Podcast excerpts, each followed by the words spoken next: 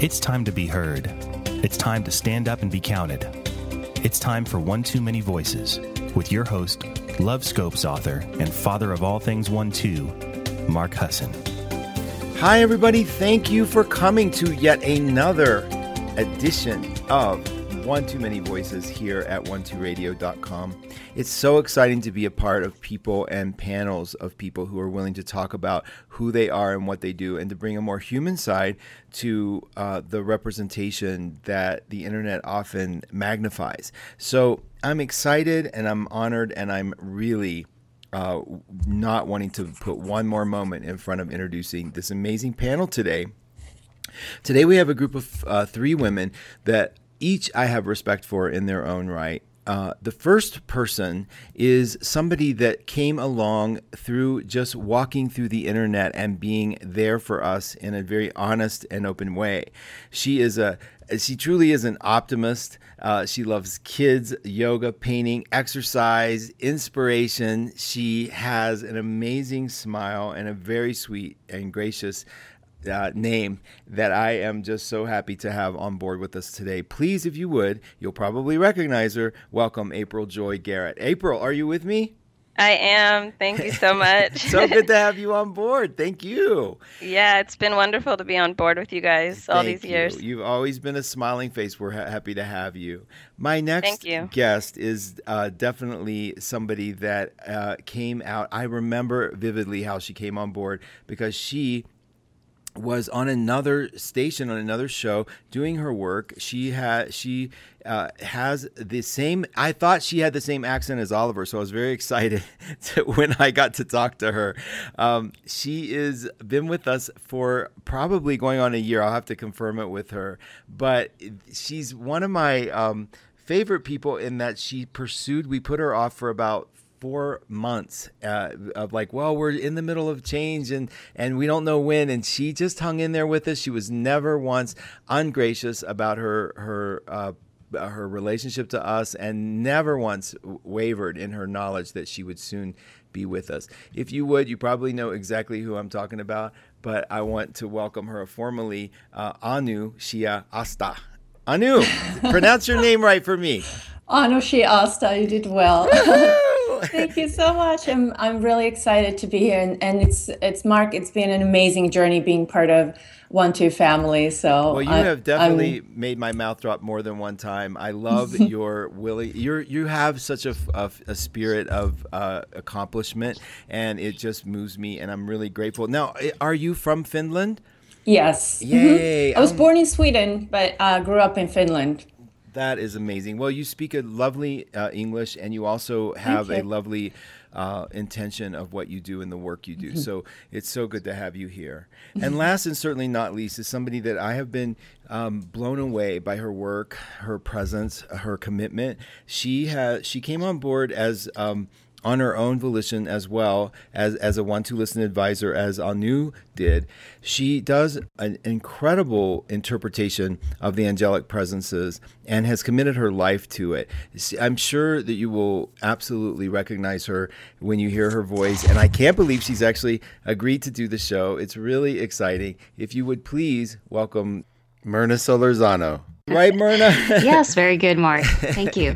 It's so good to have you with us. And I know that your journey, you and Anu sort of walk a parallel line in the angelic realm. And the one thing that I do appreciate about the two of you is that you don't veer from your commitment. Now, and I say that because I watch that a lot, people who they may pick up an oracle or something and play with it. But you guys have seemed to dedicated your personal and professional life to this force that you truly believe in. And I'm just, I'm really absolutely enamored of the commitment and the passion, because I'm a big guy about passion. So thank you for your commitment there. Thank you. Yeah. Today we are going to talk about something that I am so happy that this trio of people agreed to talk about. Yeah, we're going to talk about divorce, and we're going to talk about relationships, and in that, and the pain and the issues that are involved in divorce, and how do you build a life after it. So this is exciting for me as well, because I think divorce is something that just doesn't involve people. It also involves addictions, and a divorce from an addiction, and a divorce from a pet. It's like there are certain things in life that we must sever ourselves from. So I'd like to start with the positive aspect, or it's all positive really, but the beginnings of falling in love, the beginnings of that person that you guys said you do to, and was it textbook romance, or did you at the time? I know you might look at it different now, but at the time, was it like, this is it, yoo-hoo? And so I want to know a little bit about the beginnings, and if you don't mind, April, let's start with you and talk about the beginning of your a little bit, what did it look like when that made you walk down an aisle? And we're saying metaphorically, because I don't know if you all did Vegas, whatever, but that moment, what was it like? This getting married. We were high school sweethearts. You were high school sweethearts. A long time ago. Okay. And I moved in with him super early. So I moved in with him like a month after I turned 17. Did anyone warn you, April? And then we split up last year when I was 32. So we kind of had like a friendship relationship, but it was intense at times.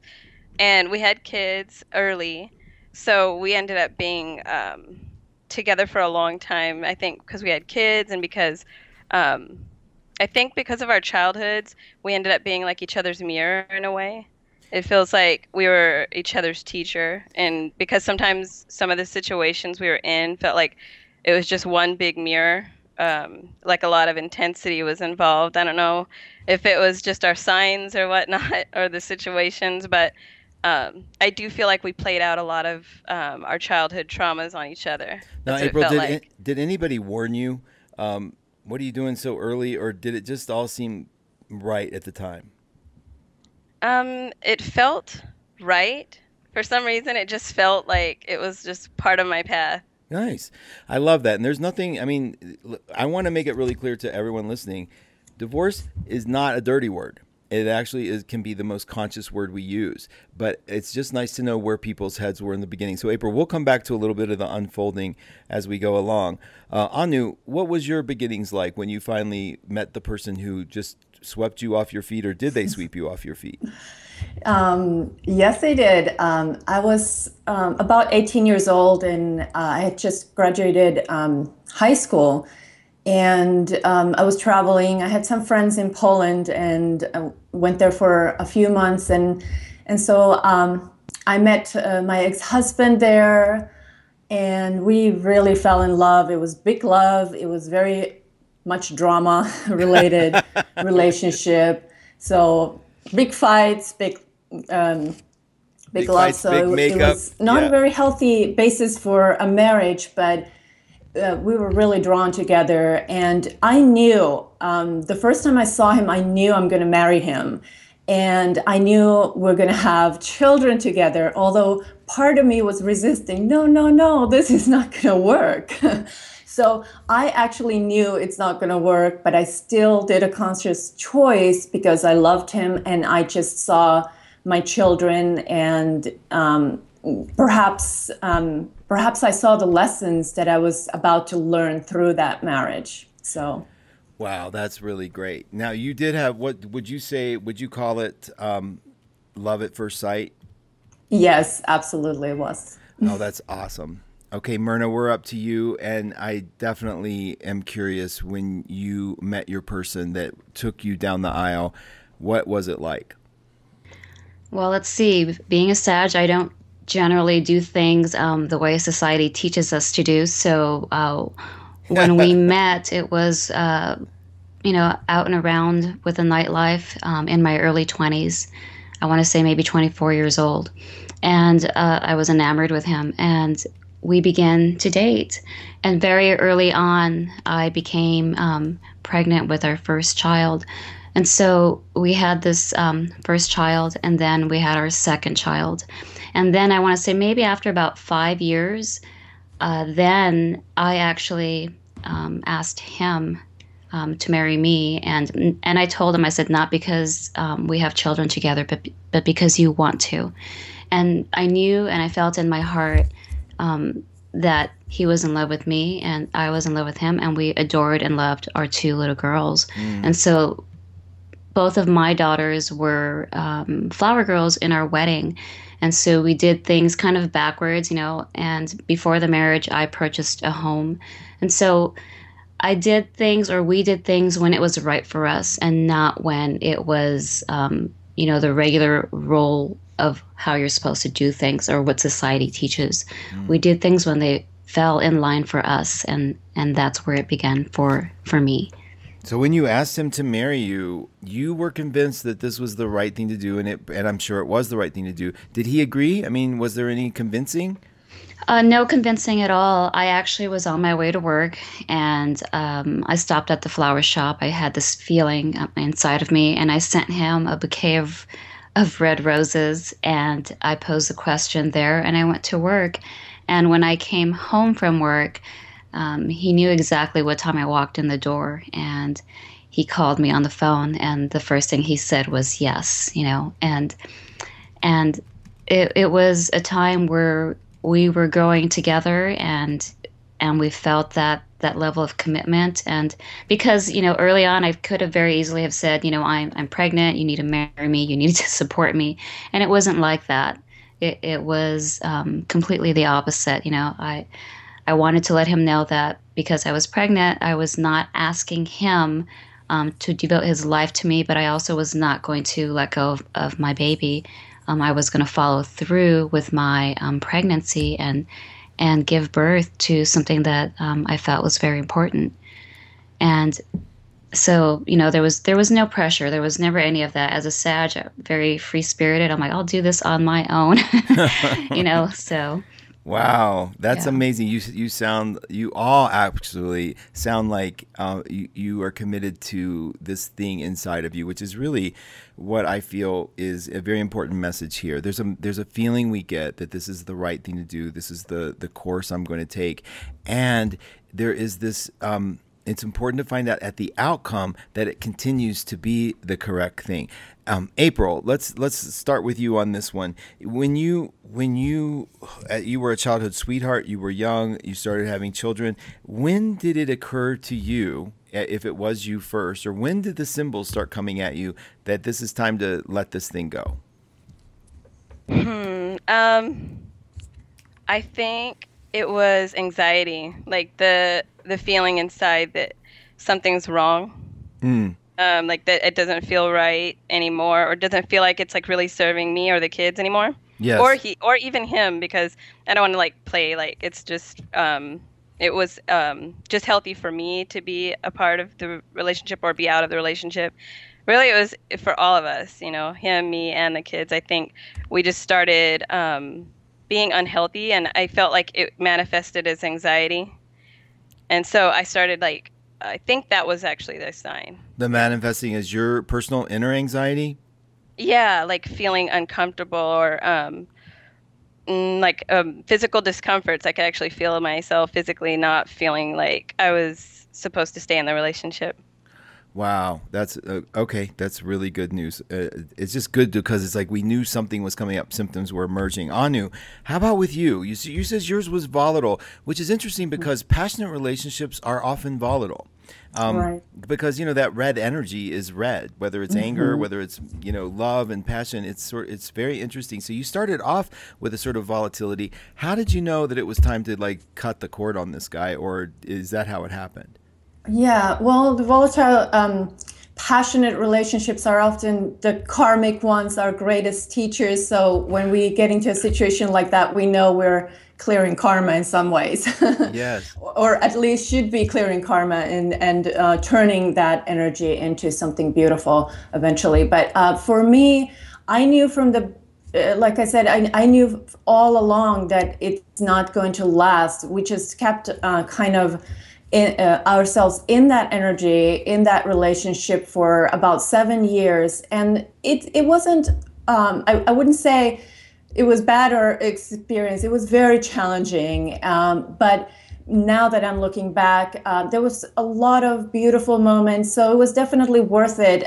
We were together a lot, but the jealousy was really a challenge, and he was kind of controlling, and there was all those things that were not, it didn't resonate with me. And I eventually, I just knew that I had to pull myself out because I felt my energy was draining.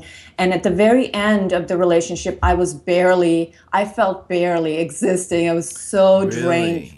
Yes. Was it? And I knew I had to do something. Did you have like a confidant, or did you have like family, or where did you share your secret? I'm assuming it's sort of your silent pain and suffering. Where was your outlet? Well, I'm very close with my my mom, and I was able to talk to a lot of people at that time. The internet chatting was popular. I guess it still is. I just don't have a lot of time for random chatting, but yeah. I was chatting with just strangers. You know, I would just go to chat rooms and I would just let it out, and it helped. And sometimes some people had some good advice, or they just understood. I just spoke, tried to communicate, but I did notice it was hard, especially towards the end. I was getting my throat chakra, the communicating chakra in me was kind of blocked, so it was hard to talk. So it took a while for me to really recover after the divorce and start communicating, because it is very, very important to communicate and let it out so it doesn't build up all inside. Consume you, absolutely. Mm-hmm. Okay, we're going to follow up on that. Okay, Myrna, what was the clue for you that we did our purpose and we got to move on? Is that how it came? How did it come? Oh, wow. Divorce was something very, very difficult to do. I felt probably 5 years previous to when we actually divorced that our time together was over. But because we had two children, a big home, and, all of these things that we acquire as people and families do, and our children, I felt like I was the sacrificial lamb. I felt that I wanted to keep that family environment for my children. And so I continued in this marriage long after time was up for me, because I did not want to hurt them. And so I went through the motions of taking care of the girls and the family and making dinners and, keeping the home front together and doing my best to care and love for him. But there was very little intimacy left. There was very little communication left. And I slipped into a deep depression where I would take my girls to school and I would sleep for half the day. And I had no drive to do anything. I felt dead inside. And so after a while, this was also something for him. I have to, say for him, he felt that distance as well. But we were both just trying to, take care of the love that we both had for our children. And so, infidelity came into play. And as I became more attuned to my angels, what my path was, really coming into my awareness and spirituality and what I was feeling and acknowledging, I started to come into what I knew that he was doing, even though there was no evidence of it. It was more a knowing for me. Mm-hmm. And so it was, I want to say, towards the end where I one day, we had a confrontation and I said, I'm done.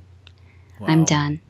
And that was it. And from that point on, it got really ugly very quickly. Oh, gosh. Mm-hmm. I want to talk to you guys about that, too. How is the letting go process as it peeled away? How was it?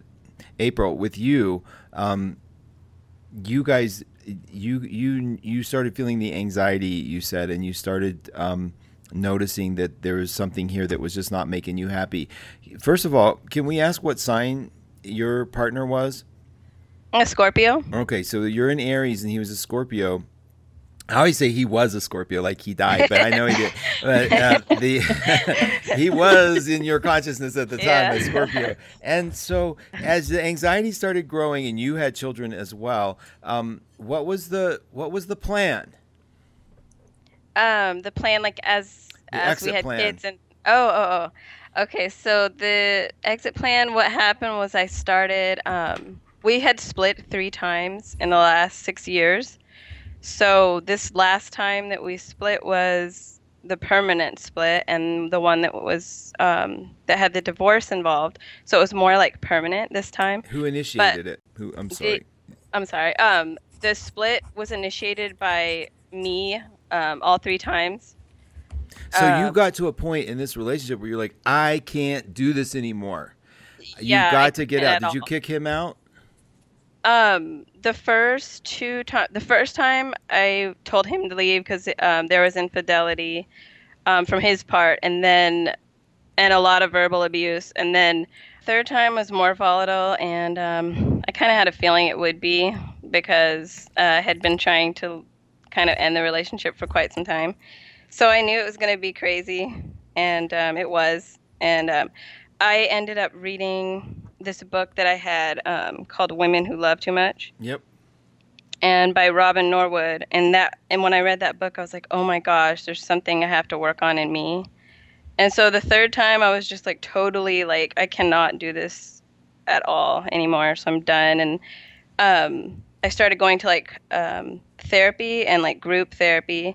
And that, like, I think gave me a lot of strength to make sure that it was something that was permanently going to be done for me. And what the third time, anyway, I think I remember you asking me, the third time he wanted me to leave the place that we lived. So it was kind of shaky ground. Yeah. And but it ended up being that he left, because there was some legal stuff involved, so he had to leave the home. And then my brother moved in with me for 8 months, and he's been such an inspiration to me because he was a lot of support because he had been divorced a couple years before me. So we'd have a lot of philosophical discussions and he was such an inspiration during the time. So I ended up getting kind of back on track as far as like securing a home for the kids and I. Yeah. And so I ended up kind of starting my healing process after that. Wow. Anu, what was the end like? How did it unfold? Yeah, when I finally made my decision, it took a long time for me to make that decision within me, although I had already made it. Right. But to actually go through with it, I also had two little boys. And I didn't want to break the family, but I knew that this was an unhealthy situation and it would be better for them to get some kind of solution to the situation. So it was really, at first, my ex wasn't, the fights didn't escalate because he was really trying to get me to stay and really being really nice to me. Until he realized that it's going to happen, and then it really exploded the whole situation, and it was that is actually the most difficult, I would say, the most difficult time I personally experienced through making that decision, and then perhaps about a year after I moved out. He kept harassing, calling me, and it was very difficult process of letting go. But I have to say that it was a lot of miracles were happening in my life the whole time that kept me going and kept me believing in the future. And this was, I didn't know where I would be living. I didn't have much money. I just decided to leave all our furniture, all the stuff. I thought, that's just stuff. I'm not going to stay and argue about things. And so I moved out with my boys. I got sole custody with my children. And we moved to a one-bedroom apartment that was furnished. And that was really a miracle. I found that place through it next to my work that I just was hired. Wow. And it was like I could walk. I didn't have a car, nothing. And the grocery store was right next to it. And on top of that, my children's kindergarten, I could see them out playing from my office in this new work. So we were like all tied together. It was so wonderful. And on this furnished house, there was beautiful books about spiritual growth that were so healing. I was like, this is incredible. Just making that step And just believe me, I didn't know how, but the universe just showed me how. Mark and his guest will be right back after this short intermission.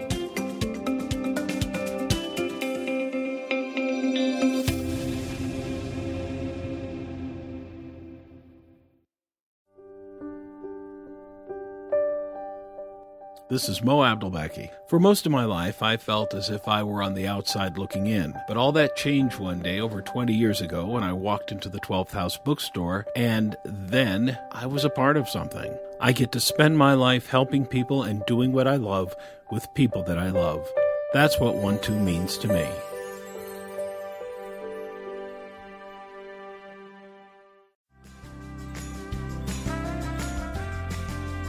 Hello, Alita here, 1-2 Listen Advisor and 1-2 Radio host. In my heart and soul, I experience all of the 1-2 as family.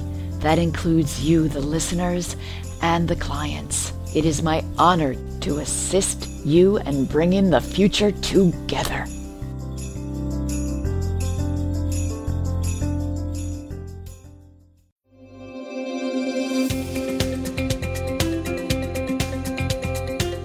If you'd like to be a guest on a panel, drop a note to voices at OneTwoRadio.com. And now, here's Mark. Wow. And you already had a strong built-in faith, or were you building it? I was building it. I believed I had angels had showed themselves to me over the years, and I did have a deep down faith that I'm always taken care of, but I didn't know how much I was loved and supported. Mm-hmm. You know, there's a woman, Elizabeth Kubler-Ross, who does the stages of death and dying, and I have always attributed anything as a stage of death, anything, whether it's giving up cigarettes or, you know, a loss of any kind. Myrna, do you recognize some stages? Did you recognize some horrible self-blame before the revelation, or did you notice stages at all? I did not know the stages at all. Yeah. It was random. I mean, you watched yourself go through just whatever it was, because yours was a lot of surviving for the kids, right? In the beginning. And then the depression. At what point did you, when you said enough, I mean, we're doing this, did it ever get to this, I know now for sure, like I can breathe again? I mean, was there a moment when you knew the decision was so right that your life came back to you? Yeah, it was. I knew that it was right for me because I knew that I was suffocating within the relationship. Mm. And I knew, because he's also judging me for my beliefs, and was not being, spiritually wise, we were not the same anymore. Mm. We had our time together, I knew was done, and I had continued to advance and grow as a spiritual person and through my awakening. And that just added to the rift between us, because he does not have that faith of God or any of it. You know, it's very materialistic. He's a man and a provider, which I find that to be the case for a lot of people. So I do too. I think you're absolutely right about that. And I want to ask, do you think there is a do you think people with children, moms, women with children, because I think I have a little bit of a prejudice about a woman's bond to the child. I mean, maybe, you know, I have to ask because I don't know. But I assume that this child that came from you, that there must be some element for each of you of sheer maybe terror that what you're doing to this child's life, and that's why each of you chose a level of sacrifice for your children. But I mean, it's probably bigger than a lot of people realize who don't have kids. Would you agree with that? Absolutely. And we fought over those kids. You know, God. We fought over them. You know, the typical role is the man leaves the home. Yep. And so that the kids and their family situation is not disrupted too much.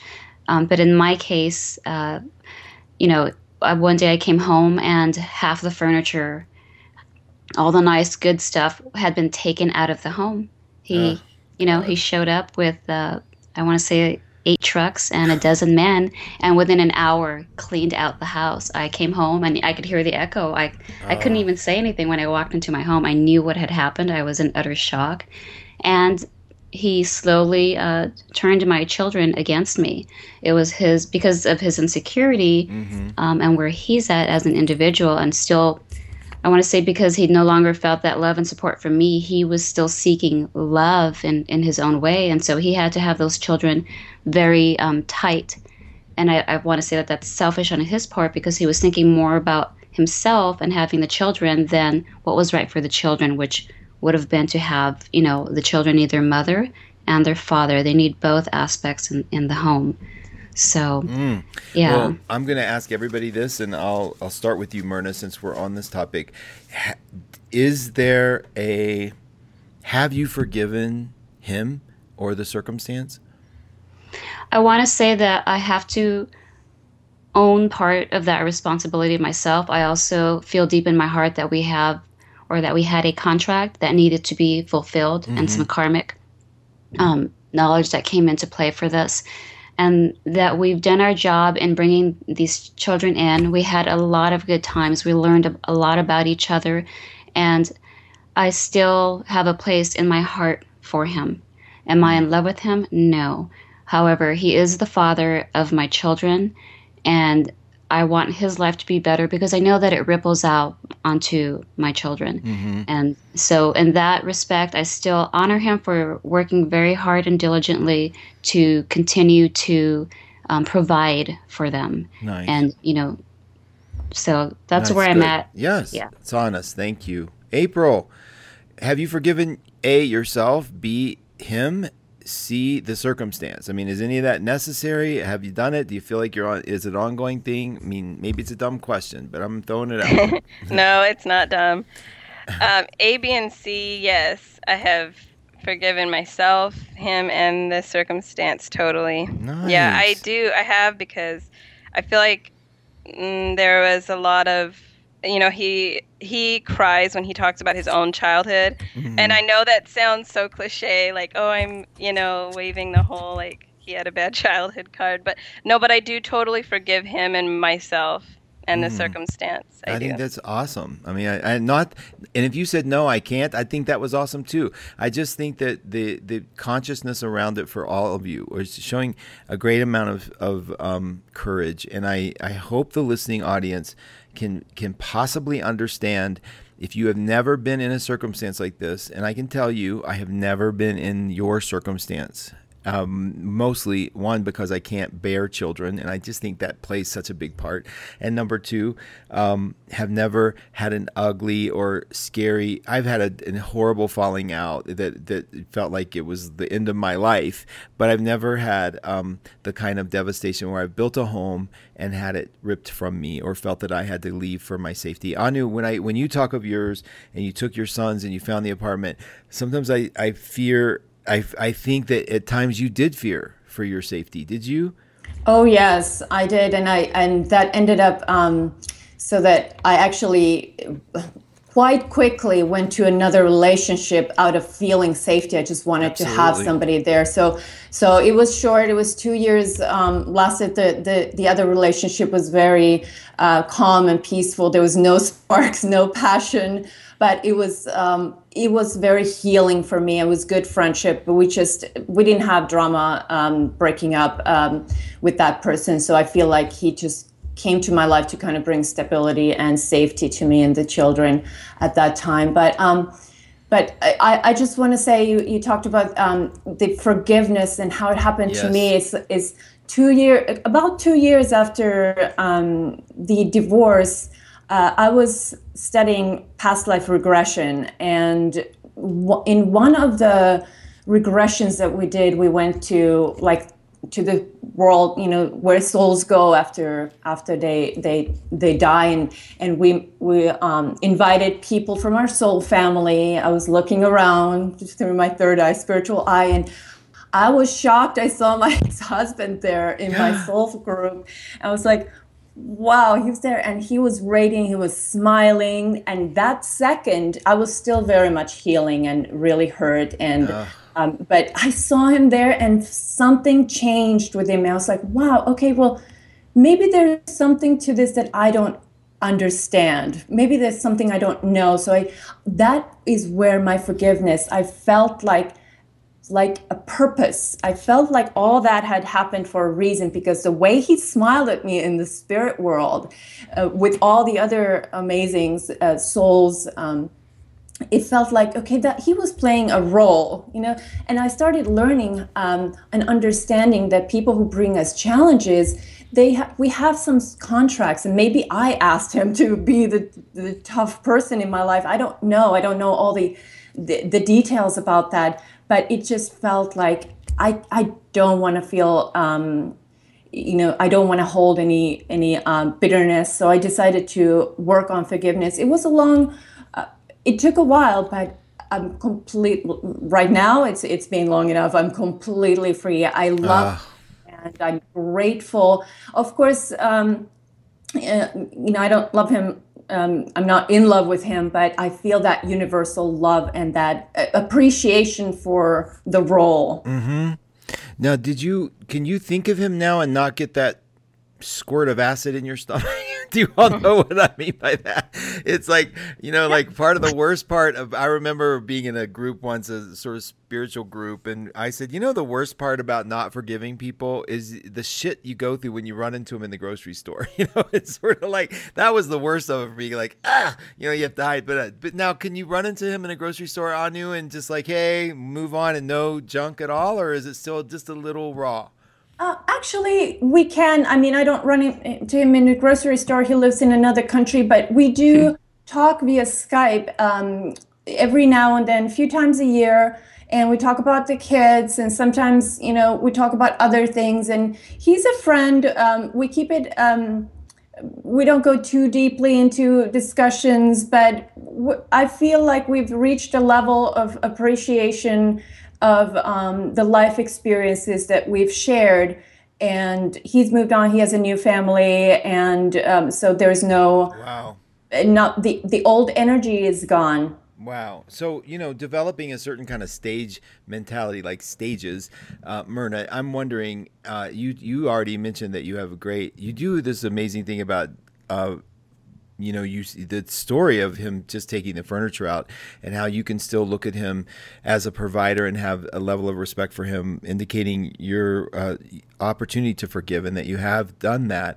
Is there, would you say that there's a period of, did you experience a period of self-loathing, self-judgment? No, I don't, I think I've always tried to be as transparent as possible. Yep. And so I've always worked on honoring him for, again, all the work that he's done. And I see, he's an Aries, and he just goes full throttle in everything that he does as a father and as a male. And so, I understand that we all have our strengths and we all have our weaknesses. Wow. And so, great, when it comes to the heart, he... Yeah. That's his weak point, I guess I want to say. But you didn't have this point of self-blame. Like, you didn't blame yourself. You didn't feel like, what did I choose this for, kind of thing. It was just sort of like you had a constant trust of the process, or was there, that's what I mean, like, was there any like, what the hell did I get myself into kind of thing? Or was it really just like you take what comes down and you work with it?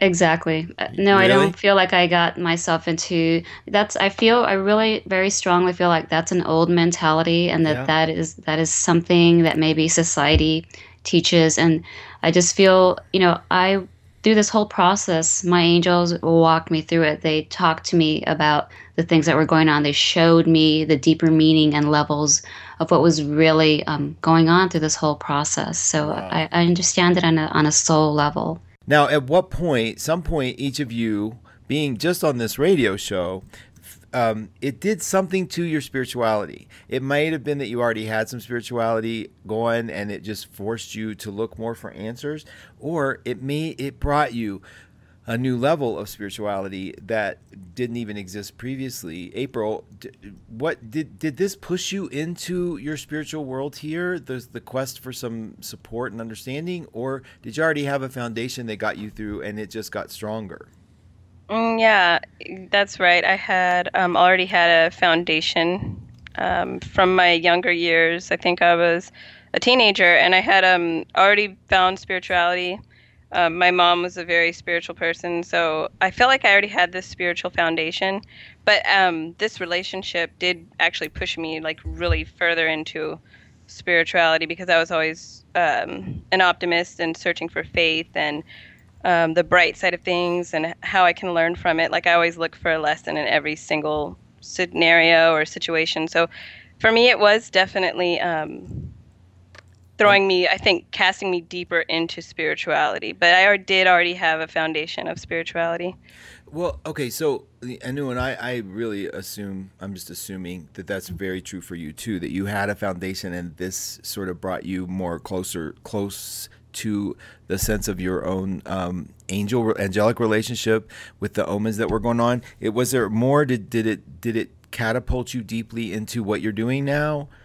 Oh, absolutely. It was the catalyst for my angel work, for all that I'm doing today. It was over a decade ago when this happened. But I had, through our marriage, the foundation was really, I got some angels appeared to me in my darkest moments when I was really desperate and crying. I could see the light and feel them. And so there were these random events. But after I moved out and to this furnished tiny apartment, and with the books, I started reading the books. Suddenly, I felt the urge to go to a Reiki class, because I was really physically exhausted and physically and mentally, emotionally, all levels. I was it kind of like coming out of an illness or something. I just needed healing. And so Reiki came to me, and very soon I went to the past life regression certification, and the angels were more and more. It like exploded. It was like incredible.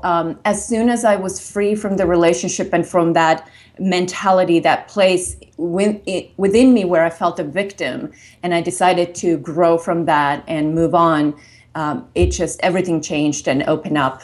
Wow, I love that. Myrna, there's a woman out there listening, I'm sure. There's a male out there listening. There's somebody out there listening, scared in a relationship that they know has to end, and they don't know exactly what to do, and they listen and they hope. Can you throw some of that confidence to them? What are some things they can hold on to, do you think, or what steps might they take with that person right now that's just sort of like, God, I'm miserable? You have anything for them on the top of your head? Absolutely. I want to say that the most important thing is you're a support structure. Your soul sisters, your soul brothers. You have to have a collective of at least 1, 2, or 3 people that understand what you're going through and can offer you a shelter and, that safety net, because you're completely vulnerable during that time. But you have to walk through it. There are so many people that when they're afraid. I did lose my house in the process. My kids were, they should have stayed with me. They went with their father because, he offered them things that I could not financially. Mm-hmm. And so, he pulled all the money out of the account, and I was left penniless one day. But what happened was, is God provided. No matter what the day was, there was always a friend to take me out to dinner, a friend to buy me groceries, a place to stay, a referral for a job. There was always something that came, and you have to trust the process, even though you can't see it long term what's going to happen. I promise you that you will walk through it, because your angels and God himself will not let you fall during those times. You will walk through it, and you can only walk through it one day at a time. Wow. So that support structure is very important and empowering. And it's okay to have that shoulder of someone to cry on, because it is a death process. It is a death of an old way of doing things. And then there is a newfound freedom that emerges from this process. What comes out is this new, beautiful swan of empowerment and freedom and confidence. And that freedom is what has allowed me to move forward, because I felt trapped in that relationship after a while, just completely trapped. No power for myself, and it's a great awakening for a person to come out of a relationship that's only holding you back. Wow, that's great. I could feel that. So Get your support. Start talking. Get somebody, a confidant that you can rely on. And if you can't, don't have anybody in, look for hotlines, free support, people who have dedicated their lives to things like this if you need that. April, what is your advice to that person, that man or woman in the relationship right now that's miserable, scared, possibly they have kids, they don't know a way out, they don't know if they can survive? What do we want to throw them? As a step one?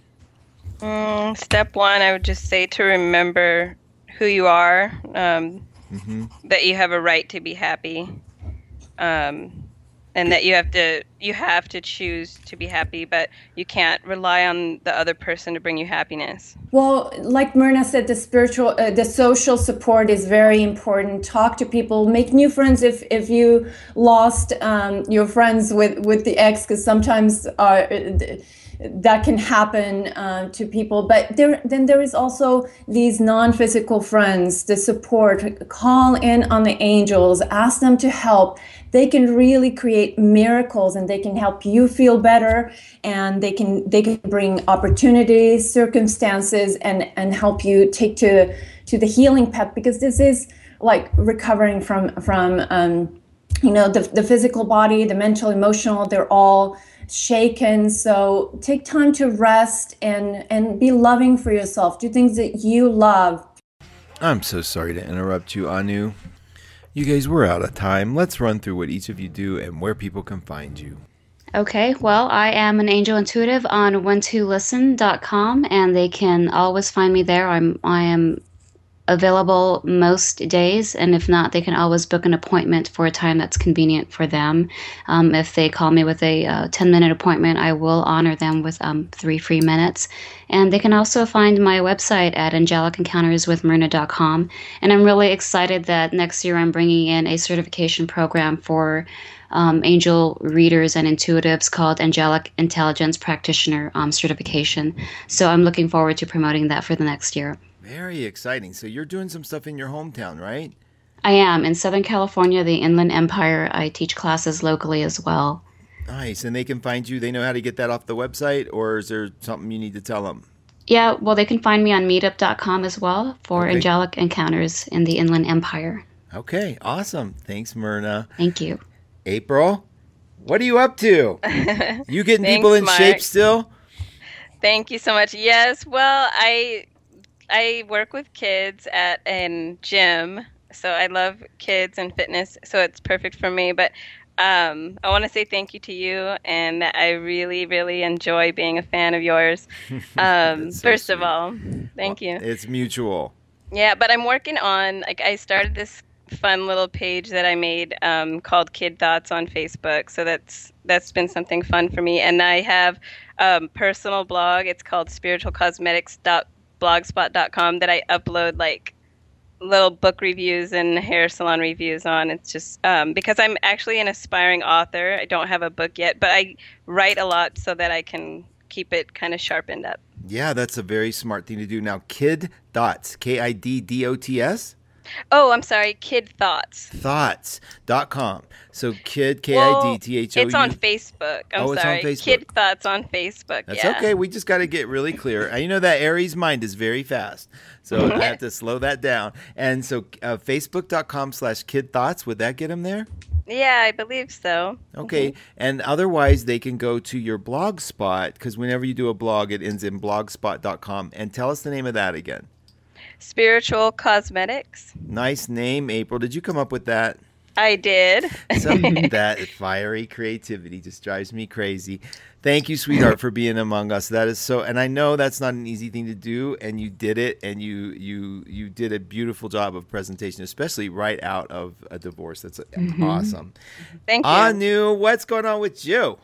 Well, I'd like to say to the beginning, I'm an author. I just published my book, Creating Heaven on Earth in Finland, and I'm getting it translated and worked on. So hopefully in the beginning of year, I'll have that available to all of you. So please come to my website, anushiasta.com, and maybe sign up for my newsletter to stay connected with me. And I'm also a OneTwoRadio.com advisor, so you can call me or book an appointment with me there. And I'm a radio show host on One Two Radio. My show is called Heaven on Earth. And on my show, I share a lot of the things that I've learned over the years that helped me cope with divorce. I talk about manifesting and healing and loving yourself and all those wonderful, important things such as gratitude and forgiveness. So tune in Thursdays at noon Pacific on One Two Radio to listen to my show. Beautiful, and we will. And Myrna, go on and plug your show. I know. I have a radio show. I heard that. Well, my show is Wednesdays at 12 o'clock noon Pacific Standard Time, and it is called Angelic Encounters with Myrna. That's so awesome. I can't wait to you two do a visit with each other. That would be an awesome show, too. And I also want you to know, each of you, touched me today. Really, I can't appreciate enough what you've done. I hope the listening audience will go visit the sites, offer your feedback and support. If you need support, get it. These guys are very powerful. To each of you, I have one sound I want to make. Mwah!